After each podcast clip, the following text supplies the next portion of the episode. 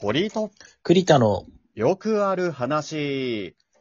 どうも、堀井と栗田のよくある話、堀井でございます。どうも栗田です。よろしくお願いします。よろしくお願いします。この番組は大学時代の同級生である私、堀井と栗田が、えー、ざっくばらんに、えー日常に思うことや、えー、こういうことあったよっていう報告みたいなことですね。えー、そういう雑談を繰りふ広げていきます。雑談バラエティでございます。よろしくお願いします。はい。えー、まあ、前回は、栗田くんが、えーワクチンを接種したよっていうお話を、えーさせていただきましたが、えー職場でさ、ワクチンに関しては結構取り扱うのよ。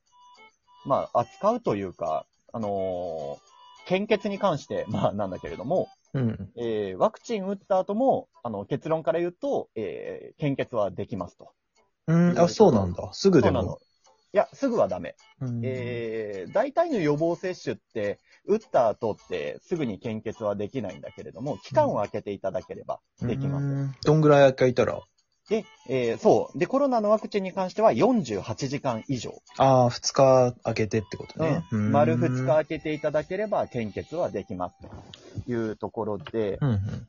で、職場でね、すごい言う言葉があるの。うんうん。その、えーまあ、受ける前に説明するときに、じゃあコロナのワクチン受けましたかっていうことを聞くときに、うん。まあ、そういう副反応とかね、うんうん。えー出ませんでしたかとか、うえんーうん痛みとかないですかみたいなことを聞くんだけれどうんも、うんそれに合わせて、アナフィラキシーショックっていうのよ。うん。あーうんうんうんそう、まあ、いわゆるアレルギー反応の一種ね、はいはいこれは。うん。あのーで、その劇症が起きてしまって、まあ、ちょっと、あの、ざっくり言うと、やばい状態になることうね。んううんん。、ワクチンを打った反応によって、それに対して免疫が暴走してしまって、逆に自分を攻撃してしまって、ちょっと命の危険があるみたいな、そういうものなんだけど、はいはい。このね、アナフィラキシーショックって、なんだろう、すごい言いたくなる言葉だなって思いながらずっと説明してるそうかなそうでもないだろ。い 言いいやづらいし、いなんか噛みそうだし。や、言いづらいけど、いや、栗田君、言ってごらん、口に出してごらん。アナフィラキシーショックそう、めっちゃいいでしょまあ、技だよね。そう、技名になるみたいな思って、もうなんかちょっと説明するのがね、楽しいのよ。 アナフィラキシーショック。おい、不謹慎だぞ。いい加減にしろ、お前。 いやいやいやいやいや。まあ、不謹慎な言葉、不謹慎な言葉ではない。ちゃんとした医学用語だからさ。アナフィラキシーショックでは大変なことになってる人もいるんだからさ。そう、いるんだけれども、なんか説明するこ、あの、こっち側としては、なんか、声に出して言いたい日本語の一つを言ってる感覚になってる。日本語なんかな、まあ、日本語じゃなくて英語だけどさ。うんアナフィラキシーって、なんかかっけえなって思いながら、いつもね、説明してて、こういう言葉いっぱいあるから、なんかそういうのを今日は紹介していこうかなと思って。ああ、そういうのはいっぱいあるのね。そう、いっぱいあるの、いっぱいあるうの。んなんかネットで探したらいっぱいありまして、まあ、まずはね、あの、技名っていうところでありましたが、あの、これですよ。プラズマクラスター って。もうこれはもう定番ですよね。ああの、空気清浄機とかあにるねねうん、ついてるやつですよ。 えっと、シャープだったかなえー、シャープかどっかのやつですよ。えー、技術で、まあ、あの、なんか、正式な言葉の説明をすると、まあ、なんかウイルスとかを退治してくれるっていうう、んそういう装置でございます。あうんプラズマクラスター。まあ、ちょっと言いたくなるよいね。っぱいあるだろう。なんか多分その辺見回すだけで技になりそうなものいっぱいあると思うぞ。そう、いっぱいあると思う、 本当に。あの、家電業界でも、家電でバイトしてたから、うん、それでも思うけど、いっぱいあった、 本当に。なんかね、言いやすいんだよね。うん。うん、プラズマクラスター。まずもう一つ、うん、それが出ました。あとはね、これ、これいいんじゃない女優さんの名前だけど、 ミラ・ジョボビッチ。いや、ミラショボビッチはちょっとこういう名詞すぎてもうさ、本人のイメージが強すぎるよ。いや、でもなんかボソッという感じで技名っぽくないミラジョボビッチ。ミラ・ジョボビッチ。そうかなそれはちょっと微妙だな。いや、微妙か。微妙、微妙。そうか。じゃあ、ちょっと別の行こうか。うーん。あ、これ頭良さそう。どこさヘキサエン酸。え、何歳いや、あの、サプリだよ。あの、DHA か違うか。どこさヘキサエン酸だから、えーと、まあ、なんかだよ。 あの、魚に含まれるって、含まれてるみたいなやつじゃなかったっけな。どこ さヘキサエン酸。いや、言いやすいよ。とっても、とってもなんだろう、口が嬉しくなっちゃう言葉これでも、か、か、噛みそう、噛みそ 早口言葉にだんだんなってきてるけど。いやいやいやいや、いいっすね、いいっすね。マサチューセッツ工科大学、いいっすね。う。大学って言っちゃってるからな。うんちょっとあはれ、いちょっと変わってきたな、なんか。いやいやいや、あーじゃあ、ちょっと探しましょう。うーん。今ね探してるわ。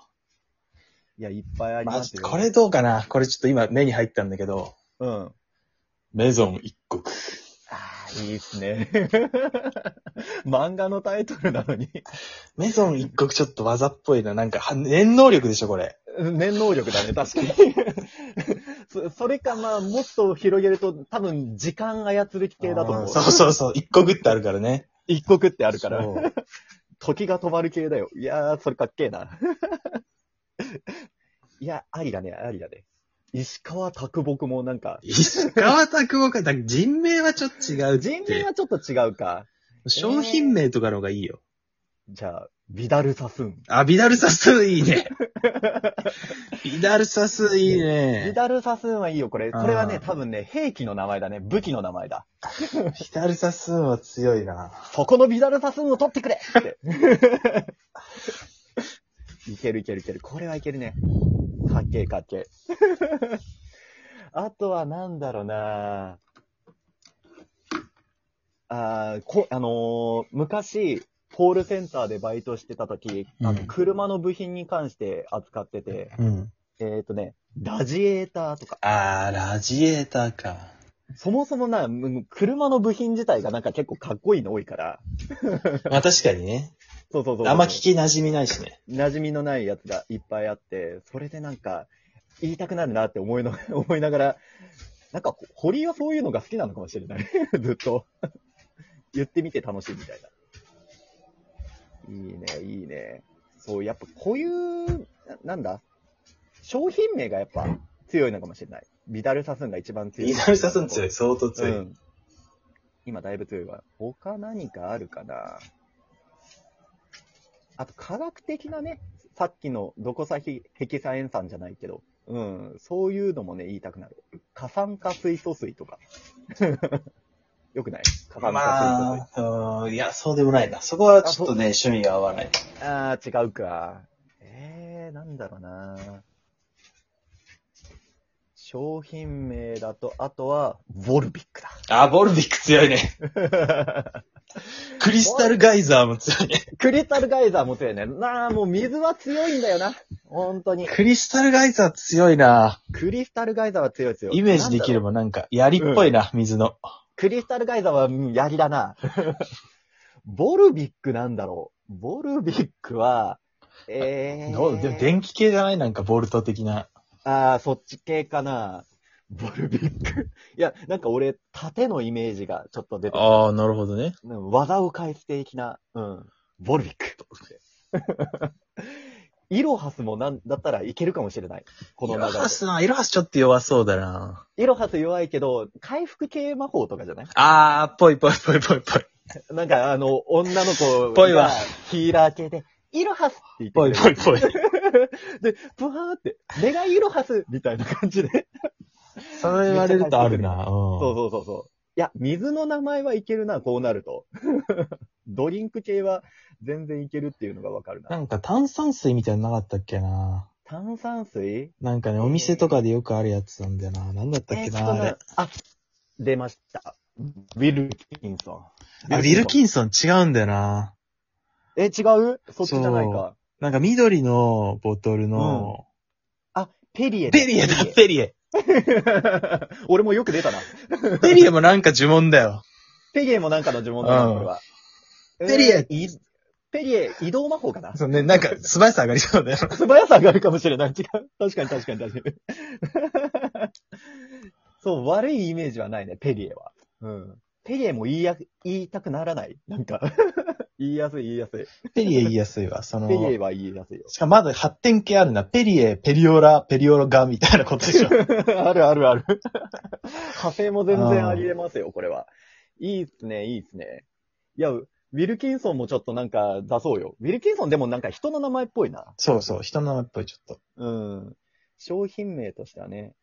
なるほどな他なんかないかなし 焼酎の名前が出てきた。タンタカタン。タンタカタンか。ちょっと言いやす言いやすい。あータンタカタン。タンタカタンはなんか忍者の術かな。あの、しそのやつね、タンタカタンね。そうそうそうそう。感じがある。 ちょっと自分で言って、つぼって、 タンタカタンつぼった。タンタカタンつぼった。タンタカタンそんなから。アナフィラキシーショックからなんでそこまで行ったんだ ちょっと、自分で言っててちょっとおおおかしくなっちゃった。あ、なんかね、すごい、あったよ。ゲロルシュタイナー。あー、ゲロルしたいな。いいじゃん。炭酸系とか水系強いじゃん。はい、これ、ドイツ語強いかも。あー、ドイツね。確かに。ドイツの、そう、うんもの。は確かに強いかもしれない。 ゲロルしたいな。ゲロルシュタイナー強いじゃん。 優勝優勝。もう最終兵器出ました。 まあちょっと不謹慎かもしれないけれども、なんかね、そういう、ふとした瞬間に、あ、なんか口馴染みいいなっていう、あの、やっぱり俳句の国ですから、日本は。なるほど。 五七五が一発でわかる国民性ですから、やっぱりね、そういうのを意識しちゃうんですよ。 まあ今後もね、堀井はちょっと気持ちいいなって思いながらアナフィラキシーショックって言い続けますから。いいな、ゲロルシュタイナーはもう優勝優勝。いや、もうビ、ゲロルシュタイナーかビダルサビダルサスーンだな。ビダルサスーンも相当強いな。うん。相当強い。うん。もう、これからどんどん使ってってほしい。 何かの隠語としても使ってもいいかもしれない。俺のビダルサスンガーだって。神っぽいけどな。 まあ確かにね。ああ、神話に出てきそうな感じにはなってきましたが。 っていうところで何か皆さんもそういう口に出して気持ちいい日本語が、日本語とか言葉がありましたらぜひ教えてください。だった、前ではまた次回お会いしましょう。さようなら